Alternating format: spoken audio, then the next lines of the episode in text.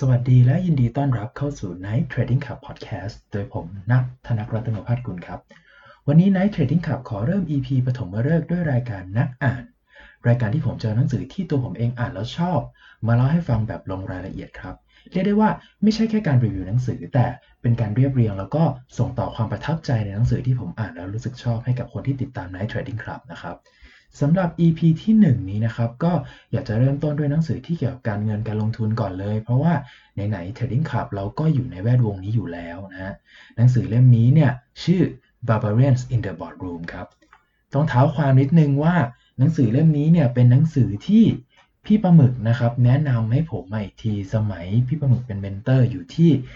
แคมป์ไฮเวย์นะครับแล้วก็ผมเคยอยู่ที่นั่นอยู่พักหนึ่งนะครับหนังสือเล่มนี้เนี่ย อ่านแล้วประทับใจมาก เพราะว่า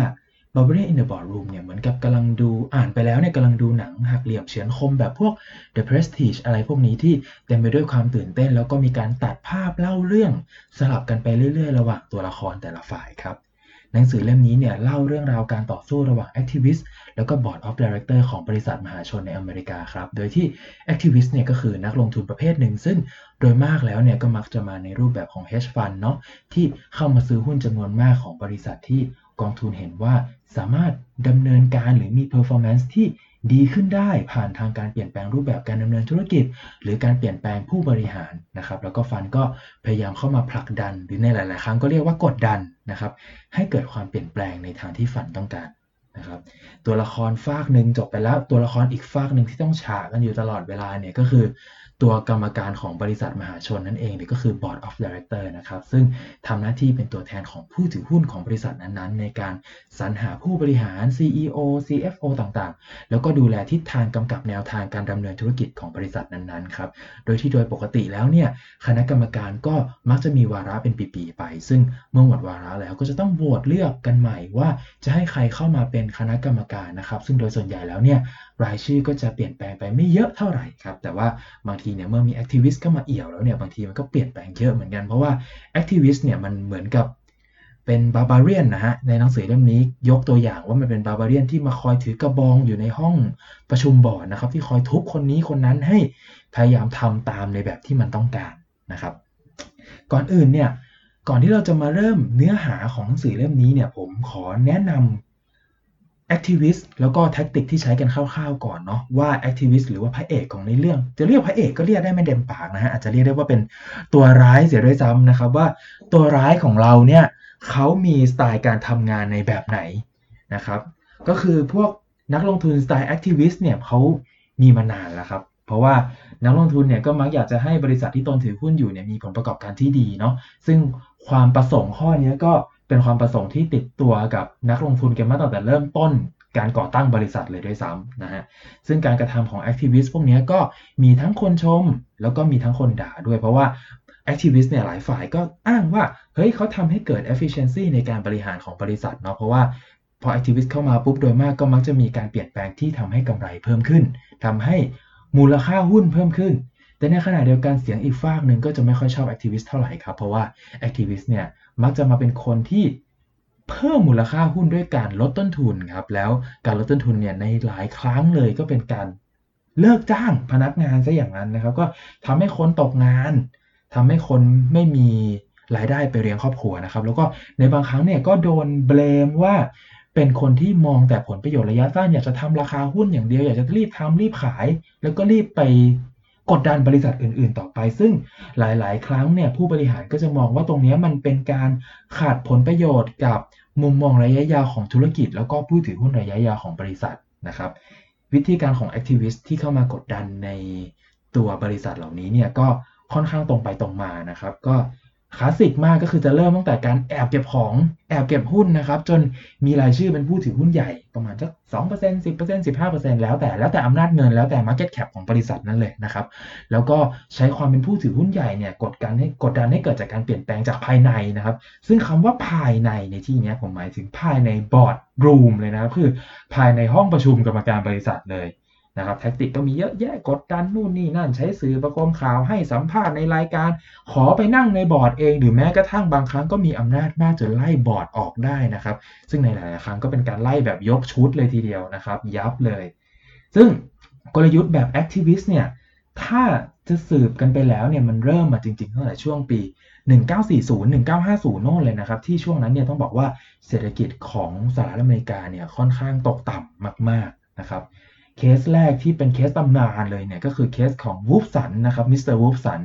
แล้วก็บริษัทชื่อ Montgomery Ward นะครับซึ่ง Montgomery เนี่ยทำกิจการค้าปลีกนะครับนึกภาพก็เป็นแบบเซ็นทรัลนะครับ CPN อะไรอย่างนี้นะครับแต่เป็นแบบในส่วนของขายของเนาะซึ่งวูฟสันเนี่ยก็เป็นเรียกได้ว่าเป็นต้นกำเนิดเป็นพิมพ์เขียวของ activist ในยุคปัจจุบันเลยนะครับนายวูฟสันเนี่ยเขาเริ่มต้นมาจากการมองว่าเฮ้ยมอนโกเมอรี่เนี่ยเป็นบริษัทที่มีหุ้นเนาะซื้อหุ้นได้แล้วก็ เป็นหุ้นเป็นบริษัทที่เรียกได้ว่า ดองเงินไว้ใน balance sheet เงินสดดองไว้เยอะมาก เมื่อเทียบกับเอ่อ performance ที่ตัวเองมีร่วมกับแบบมีสาขาเยอะครับ แล้วก็เป็นสาขาที่แบบไม่ได้อยู่ในทำเลทองครับ ก็เลยแบบไม่ช่วยให้เกิดกำไรเท่าไหร่ก็เลย คิดว่ามอนโกเมอรี่เนี่ยควรจะเอาเงินมาทำประโยชน์ได้มากกว่านี้ นะครับวูฟสันเนี่ยเขาก็เลยพยายามที่จะเดินทางไปพบผู้ถือหุ้นใหญ่ของมอนโกเมอรี่หลายราย แล้วก็พยายามล็อบบี้ให้พวกนี้โหวตเปลี่ยนบอร์ดบริหารครับ แล้วก็ผลักดันให้เกิดการเอาเงินที่ถือไว้อยู่นั่นแหละมาใช้ประโยชน์สักที สุดท้ายวูฟสันก็กดดันทำสำเร็จนะครับ ได้บอร์ดใหม่ ซึ่งหนึ่งในบอร์ดใหม่นั้นน่ะวูฟสันก็นั่งอยู่ในนั้นด้วยครับ แล้วก็ CEO คนใหม่ที่วูฟสันกดดันจนได้มาเนี่ยรวมถึงบริษัทมอนโกเมอรี่เองก็ได้ทำตามอย่างที่วูฟสันต้องการนะครับ ซึ่งในเคสนี้ในปีช่วงปี 1940-1950 ในช่วงนั้นเนี่ยความคิดของวูฟสันถูกต้องครับ แล้วก็ราคาหุ้นของมอนโกเมอรี่เนี่ยก็พุ่งกระฉูดตามมาภายหลังเลย นี่คือเรียกได้ว่าเป็น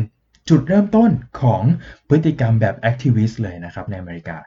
ต่อมาคราวที่แล้วเราพูดถึงไอ้มอนโกเมอรี่นี่เราพูดถึงในช่วง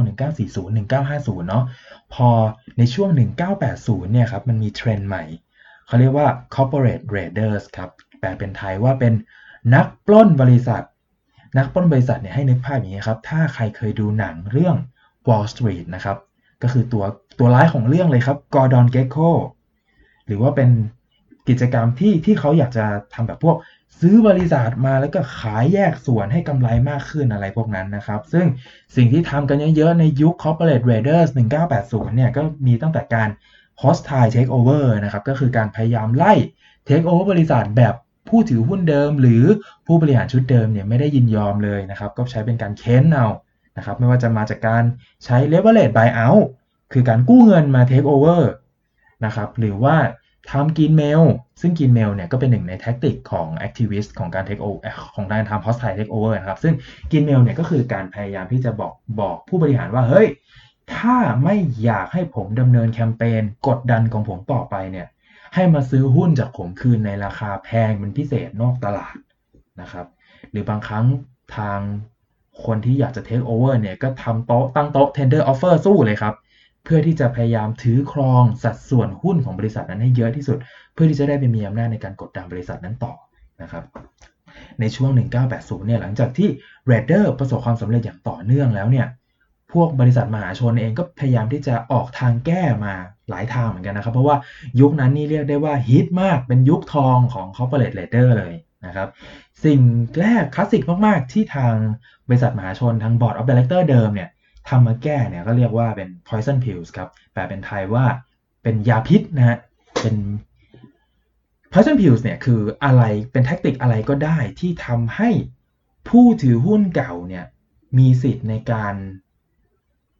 ลดความเสียเปรียบ หรือแม้กระทั่งสร้างความได้เปรียบ ในขณะที่กำลังจะมีผู้ถือหุ้นใหม่มาตั้งหน้าตั้งตา take over บริษัทนะครับไม่ว่าจะเป็นพวกแบบ shareholder right plan ที่ทำให้ตัวเองเนี่ยสามารถซื้อหุ้นเพิ่มได้ในราคาถูกเป็นพิเศษ ซึ่งการซื้อหุ้นเพิ่มในราคาถูกเป็นพิเศษเนี่ยมันก็เลยจะทำให้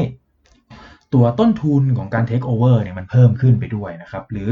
บางอันที่ตรงไปตรงมากว่านั้นครับทำ golden parachute หรือว่าเป็นเรียกได้ว่าไงอะล่มชูชีพทองคำนะครับ ให้ผู้บริหารที่จะโดนปลดเนี่ยก่อนโดนปลดก็จะต้องมีโบนัสก้อนใหญ่โตเพิ่มเติมเอาให้อิ่มก่อนเลยเป็นช็อตสุดท้าย ซึ่งนี่ก็เป็นหนึ่งในต้นทุนของการเทคโอเวอร์เหมือนกันนะครับ ซึ่งหลังจากที่ทั้งสองฝ่ายเนี่ยมีการสู้กันไม่ว่าจากทางคน take ทาง raider นะครับ หรือว่าจากทางผู้บริหารเดิมเนี่ยก็สู้กันมาอย่างนานยาวนานจนกระทั่งช่วงหลังๆเนี่ย บริษัทอเมริกาเนี่ยครับมันเริ่มมีเรื่องอื้อฉาวเกี่ยวกับการบริหารงานนะครับ หลายท่านอาจจะเคยได้ยินประเภทแบบเอ็นรอนอาร์เธอร์แอนเดอร์สันอะไรอย่างนี้นะครับ การโกงของบริษัทหรือการโกงของผู้บริหารเนี่ยก็เลยกลายเป็นโอกาสทองของพวก activist ที่พยายามพับพยายามเรียกว่าไง พยายามประชาสัมพันธ์ตัวเองว่าสิ่งที่ผมทำเนี่ยจะเป็นสิ่งที่จะทำให้บริษัทที่บริหารงานห่วยห่วยบริษัทขี้โกงทั้งหลายเหล่านี้เนี่ย มีประสิทธิภาพมากกว่าเดิม แล้วก็ส่งมอบผลประโยชน์ให้กับผู้ถือหุ้นได้อย่างเต็มที่ครับ เพราะเชื่อได้เลยว่าบอกว่าเชื่อผมได้เลยว่าบริษัทใดที่ activity อยู่ activities อยู่โทษครับ activist อยู่จะไม่ยอมปล่อยให้ผู้บริหารห่วยๆอยู่ในบริษัทที่ activist กำลังถือหุ้นตัวเองเหยียดขาดนะครับ หลังจากในยุคนั้นมาเนี่ยจนมาถึงปัจจุบันเลยนะครับจนมาถึงปัจจุบัน ก็เลยกลายเป็นยุคที่ activist เนี่ยเฟื่องฟูเป็นพิเศษนะครับ คนที่แบบชื่อดังออกสื่อแบบแมสแมสหน่อยก็จะมีแบบพวกบิลออกแมนมีคาวไอคานมีอะไรพวกนี้นะครับ ซึ่งหลายๆคนเนี่ยก็น่าจะเคยได้ยินกันมาแล้วนะครับ ทีนี้บทเมื่อกี้เล่าจบบทที่ 1 ไปแล้วครับ เร็วไหมสรุปสรุปอย่างรวดเร็วนะครับ เวลายังพอมี เดี๋ยวเราต่อบทที่ 2 กัน บทที่ 2 ของหนังสือเล่มนี้เนี่ยเป็นชื่อบทที่ บอกว่า activist ต้องการอะไรนะครับแล้วก็พวก activist เหล่านั้นเนี่ยเขามีวิธีการอย่างไรในการได้มา ซึ่งสิ่งที่อยากได้นะครับตัวอย่างที่ activist ต้องการเนี่ยมีหลายอย่างครับ พอจะยกตัวอย่างออกมาได้เป็น 7 ประเภทครับ ก็คือ 1. เปลี่ยนแนวทางการดำเนินงานของบริษัท หรือ 2. คืนเงินที่กองอยู่บน balance sheet ให้กับผู้ถือหุ้นนะครับ ก็คืออย่างมอนต์โกเมอรี่เมื่อกี้นะครับ หรือ 3 ก็คือ เปลี่ยนโครงสร้างบริษัทเลย ยุบสายงานที่ไม่ก่อให้เกิดกำไรนะครับ หรือว่า 4. เปลี่ยนตัวผู้บริหารหาตัวผู้บริหารที่เก่งกว่านี้นะครับ หรือว่า 5. ให้บริษัทเกิดการควบรวมกิจการกับชาวบ้านนะครับ เพราะว่าอย่างที่เรารู้กันว่าการแข่งขันเนี่ยมันเป็นผลดีกับผู้บริโภคใช่ไหมมันทำให้ราคาสินค้าลดลง มันทำให้แข่งขันบริษัทต้องหันมาจิ้นตัวเองงุ้นงี้ การควบรวมกับคู่แข่งซะเลยครับทำให้เราเนี่ยเพิ่มอำนาจในการผูกขาดและการตั้งราคาได้นะครับ หรือข้อ 6 ก็คือ อยากจะ take บริษัทนั้นๆซะเองก็เลย activist ก็เข้าไปครอบครองนะครับ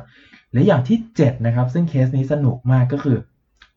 อยากให้ราคาบริษัทนั้นมันร่วงครับ เพราะว่าเปิด short position เอาไว้เยอะนะครับเดี๋ยวเคสต่างๆ เหล่านี้เนี่ยภายหลังบทต่างๆ ภายในหนังสือเล่มนี้เนี่ยจะทยอยเล่าออกมาให้ฟังว่า เขาทำกันยังไง เขาทำกันท่าไหนนะครับ ทีนี้เพื่อให้ได้สิ่งที่ต้องการนะครับเขา activist เนี่ย เขามีวิธีการดำเนินงานกันอย่างไรบ้างนะครับ เริ่มสิ่งแรกเลยก็คือ ต้องเลือกเป้าหมายก่อนนะครับ เพราะว่า activist เนี่ยมักจะมาในรูปแบบของ hedge fund อยู่แล้วนะครับ แล้วก็ fund เหล่านี้เนี่ยก็มีนักวิเคราะห์ที่ทำงานเต็มเวลาเพื่อหาบริษัทที่สามารถเข้าไปก่อให้เกิด activity ที่ไล่ชื่อมาเจ็ดอย่างเมื่อกี้ได้นะครับ แล้วก็ชื่อเสียงความดุดันของ activist ในช่วงหลายปีที่ผ่านมาเนี่ยครับบางครั้งเนี่ยพวกผู้ถือหุ้นเดิมๆ ถึงกับเป็นคนไปชวน activist มาเองเลยด้วยซ้ำนะครับ เพราะว่า ทนไม่ไหวแล้วกับ performance ของผู้บริหารที่ผ่านมา มาช่วยกดดันพวกนี้หน่อย มาช่วยเอากระบองไล่ทุบพวกนี้หน่อยนะครับ ทีนี้เนี่ยเมื่อ activist เลือกเป้าหมายได้แล้ว หรือได้รับเชิญไปแล้วเนี่ยก็ต้องเริ่มดำเนินงานครับ โดยที่สเต็ปแรกที่สุดของการดำเนินแผนการของเขาเนี่ยก็คือ เริ่มเก็บหุ้นของเป้าหมายนั้นครับเก็บไปเก็บไปแล้วก็อาจจะแสดงความต้องการให้ผู้บริหารรู้ด้วยว่า อยากเปลี่ยนแปลงอะไร เปิดศึกนะครับเขาเรียกว่าไงส่งสารส่งสารเปิดศึกประกาศศึกนะครับ ซึ่งถ้าเกิดว่าอยู่ในช่วงสเต็ปการเก็บหุ้นเนี่ยก็จะทยอยเก็บเงียบๆครับเก็บเก็บวันไหนลงก็ซื้อวันไหนลงก็ซื้อ เก็บไปเก็บมามักจนกลายเป็นผู้ถือหุ้นใหญ่นะครับ ซึ่ง ใหญ่อยากจะจริงๆเนี่ยโดยโดยมันก็แล้วแต่ strategy ของแต่ละที่นะฮะของของของ activist แต่ละราย แต่ว่าโดยมากแล้วเนี่ยก็มักจะอยากให้เป็นผู้ถือหุ้นใหญ่พอที่จะส่งบอร์ดเข้าไปนั่งได้ เพื่อสร้างความเปลี่ยนแปลงจากภายในเลย ซึ่งตามกฎหมายของสหรัฐอเมริกาแล้วเนี่ยบุคคลหรือนิติบุคคลที่ถือหุ้นบริษัทมหาชนเกิน 5%นะฮะจำเป็นที่จะต้องกรอกแล้วก็ยื่นแบบฟอร์มที่เรียกว่า 13D ครับ แบบฟอร์มนี้บ่งบอกวัตถุประสงค์ในการครอบครองหุ้นในสัดส่วนที่มีนัยสำคัญให้กับกลต. สหรัฐนะครับ ภายใน 10 วันนับตั้งแต่การครอบครองหุ้นเกินสัดส่วนที่กำหนด แล้วก็เนื่องจากฟอร์ม 13D เนี่ยเป็น Public Form ครับก็คือต้องเผยแพร่ต่อสาธารณะเนี่ยดังนั้นเนี่ยผู้ถือหุ้นแล้วก็สื่อสายการเงินเนี่ยจะจับตามองการเผยแพร่ฟอร์ม 13D เป็นจากพวก activist เป็นพิเศษนะครับ ดังนั้นเนี่ยพอพวก activist เห็นถึง โอกาสตรงนี้แล้วเนี่ยเขาก็มักจะใช้ 13D นี่แหละ เป็นเสมือน statement ในการประกาศศึกไปโดยปริยายเลยครับ activist เนี่ยเขาไม่ได้ใส่แค่เหตุผลว่าทำไมต้องถือหุ้นจำนวนมากนะครับแต่เขาใส่คำวิจารณ์ในเชิงลบ ใส่หลักฐาน ถึงสิ่งที่ผู้บริหารทำงานอย่างไม่มีประสิทธิภาพ แล้วก็แนวทางการปรับปรุงที่ activist ต้องการให้เกิดขึ้น หรือโทนในการเขียนเนี่ยก็ค่อนข้างจะคุกคามความมั่นคงทางตำแหน่ง เลื่อยขาเก้าอี้ ผู้บริหารไว้รวมกันในฉบับเดียวนั่นเลยนะครับ บางครั้งเนี่ยในบางเคสนะครับในบางเคสฟอร์ม 14D นี่ activist ซัดไปเกิน 200 หน้าในครั้งเดียวนะครับกะว่าแบบเปิดศึกมานี่ขอหมัดน็อกเลยนะครับ แต่ว่าในหลาย ๆ ครั้งนะครับ activist ก็มีหลายสไตล์เนาะบางสไตล์ก็จะเป็นแบบไม่ไม่ได้เป็นคน ถ้าเป็นมวยนี่เรียกว่าเป็นบ็อกเซอร์ครับไม่ได้เป็น fighter คือไม่อยากจะเปิดหน้าแลกตรง ๆ นะครับ ทางทีวิสบางสายเนี่ยก็จะติดต่อถึงผู้บริหารโดยตรงต่อสายตรงเลยว่างั้นนะครับ บอกก่อนเลยว่าเฮ้ย ผมอยากให้คุณทำนู่นนี่นั่นนะทำให้หน่อย ถ้าทำไม่ได้ไม่เป็นไร เดี๋ยวหาคนมาทำแทนครับ ซึ่งบางทีเนี่ย activist เนี่ยนอกจากการเขียน 13D แล้วเขาเหมือนกับยังไม่ยังยังไม่สาใจเนาะในบางบริษัทในบางเคสในบางฟันเนี่ยก็ เขียนไว้เปเปอร์เป็นเอกสารสาธารณะ เพื่อเปิดเผยให้ทางประชาชนหรือผู้บริหารหรือผู้ถือหุ้นก็แล้วแต่ ทราบว่าปัญหาของบริษัทตอนนี้ที่เกิดขึ้นคืออะไร แล้วก็แนวทางที่ a c t i v i s t ต้องการเนี่ยคืออะไรคือซัดซัดหนักรวมๆกันในวันแรกเลยนะครับ ทีนี้พอมีการงัดข้อกันแล้วเนี่ยระหว่างทั้ง Activist แล้วก็ทางผู้บริหารเดิมเนี่ยนะครับ บางครั้งเนี่ยการศึกนี้มันยืดเยื้อครับ คณะผู้บริหารเนี่ยไม่ยอมทำอย่างที่ activist ต้องการยื้อกันไปยื้อกันมาสุดท้ายแล้วเนี่ยเรื่องก็เลยต้องไปสู่สงครามครั้งสุดท้ายครับในที่ประชุมผู้ถือหุ้นนะครับโดยมากก็จะเกิดในช่วง annual meeting การประชุมสามัญประจำปีของบริษัทนั้นๆแหละ โดยที่บอร์ดชุดเก่าแล้วก็ activist เนี่ยก็มักจะพยายามล็อบบี้เสียงโหวตของผู้ถือหุ้นให้เลือกแนวทางที่ตนอยากให้เป็น เช่น ผู้บริหารเก่าอยากจะให้ลงทุนกับ R&D เยอะเหมือนเดิม หมายถึง research and development นะฮะแต่ว่า activist เนี่ยอยากจะให้ขายบริษัทให้คู่แข่งมากกว่าเอากำไรเลยว่างั้นจะมาวิจัยทำไม วิจัยเนี่ยมันกำไรในอนาคต ขายเลยเนี่ยมันกำไรเดี๋ยวนี้จะรอทำไมเล่าใช่ไหมฮะหรือว่าสุดท้ายแล้วเนี่ยทั้งสองฝ่ายเนี่ยก็จะต้องมาวัดคะแนนเสียงกันว่า สุดท้ายแล้วเนี่ยผู้ถือหุ้นรวมทั้งหมดเนี่ยจะโหวตให้ทางฝ่ายไหนชนะนะครับ โดยมากแล้วเนี่ยถ้าบอร์ดเก่าแพ้ ก็มักจะโดนเด้งกันหลายคนครับ แล้วก็ผู้ถือหุ้นฝ่ายที่โหวตชนะเนี่ยถ้าเป็น activist เนาะก็จะหา candidate บอร์ดใหม่มานั่งแทน เพื่อทำให้แน่ใจว่า ตัวแทนฝ่ายตัวเองเนี่ยจะเข้าไปถือกระบองคุมทิศทางบริษัทหลังจากนี้ใน boardroom เลยนะครับ ต้องได้จากภายใน แต่กว่าจะไปถึงวันประชุมสามัญประจำปีนั่นนะครับ มันก็ต้องยื้อมันก็ต้องงัดกันมานานครับกว่าจะรู้ผลเนาะ ซึ่งทั้งบอร์ดเก่าแล้วก็ activist เนี่ยเขาก็พยายามที่จะ PR แนวทางของตัวเองให้ดูดีที่สุดครับ ดูมีประโยชน์ต่อผู้ถือหุ้นมากที่สุด เช่น มีการจ้าง PR agency นี่หมายถึงทั้งสองฝ่ายทำแบบนี้กันหมดเลยนะ จ้าง PR agency มาทำงานเพื่อเรียกได้ง่ายว่าหาเสียงให้กับแคมเปญของตัวเองนั่นแหละนะครับ ซึ่งไม่ใช่แค่ PR เท่านั้นนะ แต่ว่าแบบ activist นี่ก็เป็นเรื่องปกติมากที่จะเห็นว่า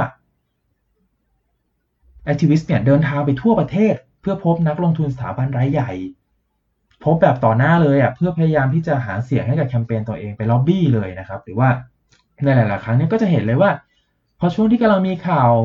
ของ activist จะไปไล่เทคโอเวอร์บริษัทนู้นนี้นั้นเนี่ย activist ก็มักจะได้รับเชิญครับ ได้รับเชิญ ไปออกรายการประเภท money talk อะไรพวกนี้นะครับ ก็เลยใช้รายการเหล่านี้เนี่ยเป็นเป็นเรียกได้ว่า เป็นกระบอกเสียงให้กับตัวเองในการประชาสัมพันธ์แคมเปญหรือสิ่งที่ตัวเองอยากทำนะครับว่าเฮ้ย ผมเนี่ยเป็นอัศวินขี่ม้าขาวมาช่วยผู้ถือหุ้นเลยนะ เรามาสนับสนุนแคมเปญของผมกันเถอะอะไรประมาณนี้นะครับ แต่บอร์ดเก่ามีหรือจะปล่อยให้ activist ชกอยู่ฝ่ายเดียวนะครับบอร์ดนี่ก็มักจะตั้ง war room เฉพาะกิจขึ้นมาสู้กับ activist โดยเฉพาะเลยนะครับไม่ว่าจะเป็นการจ้างทนายมีที่ปรึกษาโน่นนี่เตรียมพร้อมรับมือกับการเคลื่อนไหวทุกอย่างที่ activist พยายามจะก่อให้เกิดขึ้นนะครับ คือแบบว่ามีบทพูดเตรียมไว้เลยอะว่าถ้า activist พูด A นี่เราจะตอบโต้ด้วย B อย่างนี้นะ หรือว่าถ้า activist โทรหากองทุนใหญ่ที่ถือหุ้นอยู่เนี่ยจะต้อง PR ออกมาเป็นแบบ C อย่างนี้นะ คือเตรียมไว้หมดเลยอะครับ เตรียมพร้อมมากๆกะได้ว่าแบบไม่ต้องเสียเวลาคิดเลยแผนไว้ล่วงหน้าเลย เพราะว่าส่วนได้ส่วนเสียมันยิ่งใหญ่มากนะครับ นึกภาพคุณเป็น CEO คุณแพ้คุณเด้งเลยนะ ไม่ยอมอยู่แล้วนะครับ อย่างไรก็ตามครับ ในเบื้องหน้าที่มาเจอแอคทิวิสต์เนี่ยก็ต้องยิ้มให้เนาะเพราะว่าบอร์ดเก่าเนี่ยผู้บริหารเก่าเนี่ยก็ถือว่าเป็นหนึ่งในพนักงานของบริษัทใช่ไหมแล้ว activist เนี่ยในตอนนั้นเนี่ยในในระหว่างที่กำลังจะฉะกันอยู่เนี่ย activist ก็มีฐานะเป็นผู้ถือหุ้นของบริษัทนั้นเหมือนกันถูกปะดังนั้นแล้วเนี่ยบอร์ดเองก็ต้องพยายามยิ้มรับนะ ก็ต้องแสดงออกถึงความพร้อมในการเปิดรับข้อเสนอจากนักลงทุนด้วยเช่นกัน เพราะว่า activist เนี่ยก็เป็นนักลงทุนรายใหญ่อยู่แล้วเนาะหน้าฉากก็ต้อง message ออกไปให้สาธารณชนเห็นว่าเฮ้ยทางบอร์ดเก่าเนี่ยแล้วก็พิจารณาข้อเสนอแนะแล้วก็พยายามเอามาปรับใช้เท่าที่เห็นว่าเหมาะสม เพื่อประโยชน์อันยาวๆ เพื่อประโยชน์ระยะยาวของผู้ถือหุ้นทุกคนนะครับอีกฝ่ายหนึ่งที่สำคัญมากใน proxy war ก็คือ proxy advisor ครับ คือเมื่อกี้เนี่ยเราเล่ามาเกี่ยวกับมุมแดงคือ activist ใช่ไหมแล้วก็มุมน้ำเงินก็คือ บอร์ดบริหารเดิม proxy advisor เนี่ยเปรียบเสมือนกับผู้ให้คำแนะนำกองเชียร์ครับ เพราะว่าบริษัท proxy advisor เนี่ยเป็นบริษัทเอกชนที่ทำหน้าที่ให้ความเห็นกับนักลงทุนสถาบัน หรือที่ถือหุ้นไว้เป็นร้อยร้อยบริษัทจน information overload นะครับนักลงทุนทั่วไปด้วยนะว่าควรจะโหวตให้กับฝ่ายไหนดีใน proxy war ที่จะเกิดขึ้นนี้นะครับ แล้วก็นักลงทุนสถาบันเนี่ยก็ค่อนข้างจะให้น้ำหนักกับความเห็นของ proxy advisor เสียด้วยนะครับ ดังนั้นเนี่ย บริษัทที่เป็น proxy advisor เนี่ยก็มีบทบาทในศึกครั้งนี้ไม่น้อยเลย บริษัทเหล่านี้มีไม่เยอะครับ ในหนังสือเนี่ยยกตัวอย่างไว้เช่น บริษัทชื่อ ISS บริษัทชื่อ Glass Lewis แล้วก็บริษัทชื่อ Egan Jones นะครับ บางครั้งเนี่ยหลังจากผ่านช่วงล็อบบี้กันหนักหน่วงก่อนจะถึงวันประชุมสำคัญนะครับ ก็อาจเกิดข้อตกลงระหว่างบอร์ดเก่ากับ activist ก็ได้นะครับ เช่น มีสิ่งที่เรียกว่า standstill agreement นะครับ ก็คือบอร์ดบอกว่า เฮ้ย เดี๋ยวให้ที่นั่งเพิ่มเติมกับคนที่ activist จะมาหาเป็นบอร์ดเพิ่มเลย คือไม่ต้องเอาใครออกเอาคนใหม่มาเพิ่ม แล้วก็ขอเถอะอย่าทำ proxy war เลย เพราะว่าถ้าไปถึงขั้นนั้นเนี่ย มันจะเสี่ยงนะ มันจะเป็นแบบ winner takes all นะ ฝั่งหนึ่งหมดตัว ฝั่งหนึ่งกำไรยับ เรามาหาทางประนีประนอมลงกันแบบ win-win ไหมมาทำ standstill agreement กันไหม ซึ่งในหลาย ๆ ครั้งเนี่ยครับ activist ก็ยอมนะ เพราะว่าข้อเสนอเขาโอเคเขาได้ผลักดันนโยบายของเขาแน่ ๆ แต่อาจจะเป็นการผ่านการประชุมไม่ได้ผ่านการเด้งบอร์ดเก่าอะไรอย่างนี้นะครับ เพราะว่า activist เองก็อาจจะอยากลดความเสี่ยงจากการที่จะไม่ได้บอร์ดเลยสักคนแบบแพ้แพ้ proxy war นะครับ หรือว่าการทำ standstill เนี่ยคือได้ที่นั่งบางส่วนแน่นอนชัวร์อันนี้ก็ต้องแล้วแต่การเจรจาครับ แต่สุดท้ายแล้วเนี่ยการ การการเกิดศึกระหว่างสองฝั่งเนี่ยถ้าหากไม่สามารถตกลงกันได้เลยจริง ๆ ก็ไปโน่นเลยครับ สุดซอย proxy war นะครับเต็มตัวในวันประชุมสามัญประจำปีนะครับ ซึ่ง activist ก็อาจจะชนะได้ปลดบอร์ดเก่าทั้งชุด ตั้งใหม่ทั้งชุด หรือว่าอาจจะออกมาสูสีได้บอร์ดผสม หรือว่า activist อาจจะแพ้ไม่ได้บอร์ดเลย สักคนที่ทำมาทั้งหมดลงทุนไปทั้งหมด เหนื่อยฟรีนะครับ ซึ่ง proxy war เองก็ไม่ได้ถือว่าเป็นจุดจบของแคมเปญนะครับ เพราะว่าในหลาย ๆ ครั้งเนี่ยถ้าฝ่ายใดฝ่ายหนึ่งเห็นว่า อำนาจในการบริหารที่ตัวเองมียังไม่เบ็ดเสร็จพอในการดำเนินนโยบายที่ตัวเองต้องการเนี่ยก็อาจจะเกิดการงัดข้อกันไปอีกเรื่อยๆครับมี proxy war ครั้งที่ 2 ครั้งที่ 3 ครั้งที่ 4 ต่อมาได้อีกหลายครั้ง จนกว่าฝ่ายแพ้ จะแพ้แบบหมดจด ฝ่ายชนะจะชนะแบบหมดจดนะครับ ที่เล่ามาทั้งหมดเนี่ยก็เป็นกระบวนการการต่อสู้กันในแบบคร่าวๆนะฮะระหว่างบอร์ดเก่ากับ activist ในสถานการณ์ทั่วไปเดี๋ยวในช่วงต่อไป เดี๋ยวในบทต่อไปเนี่ยนะครับ เราจะมาลงลึกกันเป็นเคสเคสเลย เป็นภาพยนตร์เป็นตอนๆเลยครับว่าเวลาเขาทำสงครามกันจริง ๆ แล้วเนี่ยเขาใช้แท็กติกแบบไหนอะไรยังไงกันบ้าง เนื้อหาในช่วงต่อไปเกือบทั้งหมด จะเป็นการเรียบเรียงมาจากการที่ผู้เขียนหนังสือเล่มนี้นะครับ Barbarian in the Boardroom นะครับ ไปสัมภาษณ์ผู้เกี่ยวเนื่องกับกรณีเคสต่างๆ เคส activist ต่างๆ เหล่านี้มาโดยตรงเลย เรียกได้ว่า ถ้าคนถูกสัมภาษณ์เป็นผู้ชมเนี่ย ก็นั่งแถวหน้าสุดริมสังเวียนของ activist แล้วก็บอร์ดเลยทีเดียวนะครับ มุมแดงมุมน้ำเงินคือเกาะเกาะเชือกเกาะเชือกดูมวยเลยนะฮะหนังสือเล่มนี้เนี่ยเล่ามาได้อย่างมีสีสัน แต่ในขณะเดียวกันก็เป็นกลางนะครับ อ่านสนุกมาก เหมือนกับการดูหนังที่แบบภาพมันตัดสลับกันนะครับ ฝ่ายน้ำเงินฝ่ายแดงสลับกันไปสลับมาฝั่งนู้นชกทางนี้ฝั่งนี้กาดยังไง เดี๋ยวใน EP ถัดไป เราจะมาสรุปกันต่ออีกทีนะครับ ว่าเรื่องราวของ activist activity ในบริษัทมหาชนของสหรัฐอเมริกาเนี่ยเขามีความเข้มข้นกันอย่างไรบ้างนะครับ ก่อนจะหมดเวลาของ EP นี้นะครับ ก็อยากจะขอประชาสัมพันธ์สโมสรนะครับ Night Trading Club นะครับ แล้วก็ m u d l e y Major League ด้วยครับ คือ m u d l e y Major League เนี่ยเป็นการแข่งขันระหว่างเทรดเดอร์หลาย ๆ สโมสรนะครับ ซึ่ง Night Trading Club เนี่ยก็เป็นหนึ่งในสโมสรที่กำลังทำการแข่งขันอยู่ตอนนี้นะครับ ตัวผมเองก็เป็นนักกีฬาด้วยนะครับ ยังไงก็อย่าลืมเป็นกำลังใจให้กับพวกเราด้วยแล้วกันนะครับ ตอนนี้เนี่ยทีมไนท์ก็เป็นทีมกลางตารางอย่างเต็มภาคภูมิครับผม เดี๋ยวยังไงจบรายการแล้วเนี่ยใครอยากพูดคุยกันต่อหรือมีข้อสงสัยหรืออยากเห็นหน้าปกหนังสือ Barbarians in the Boardroom เนี่ยนะครับก็สามารถเข้าไปดูได้ที่แฟนเพจนะครับ Facebook Night Trading Club ได้เลยครับ วันนี้ยังไงรายการนักอ่านก็ขอขอบคุณผู้ฟังทุกท่านมากนะครับ ไว้เจอกันใหม่ EP หน้า สวัสดีครับ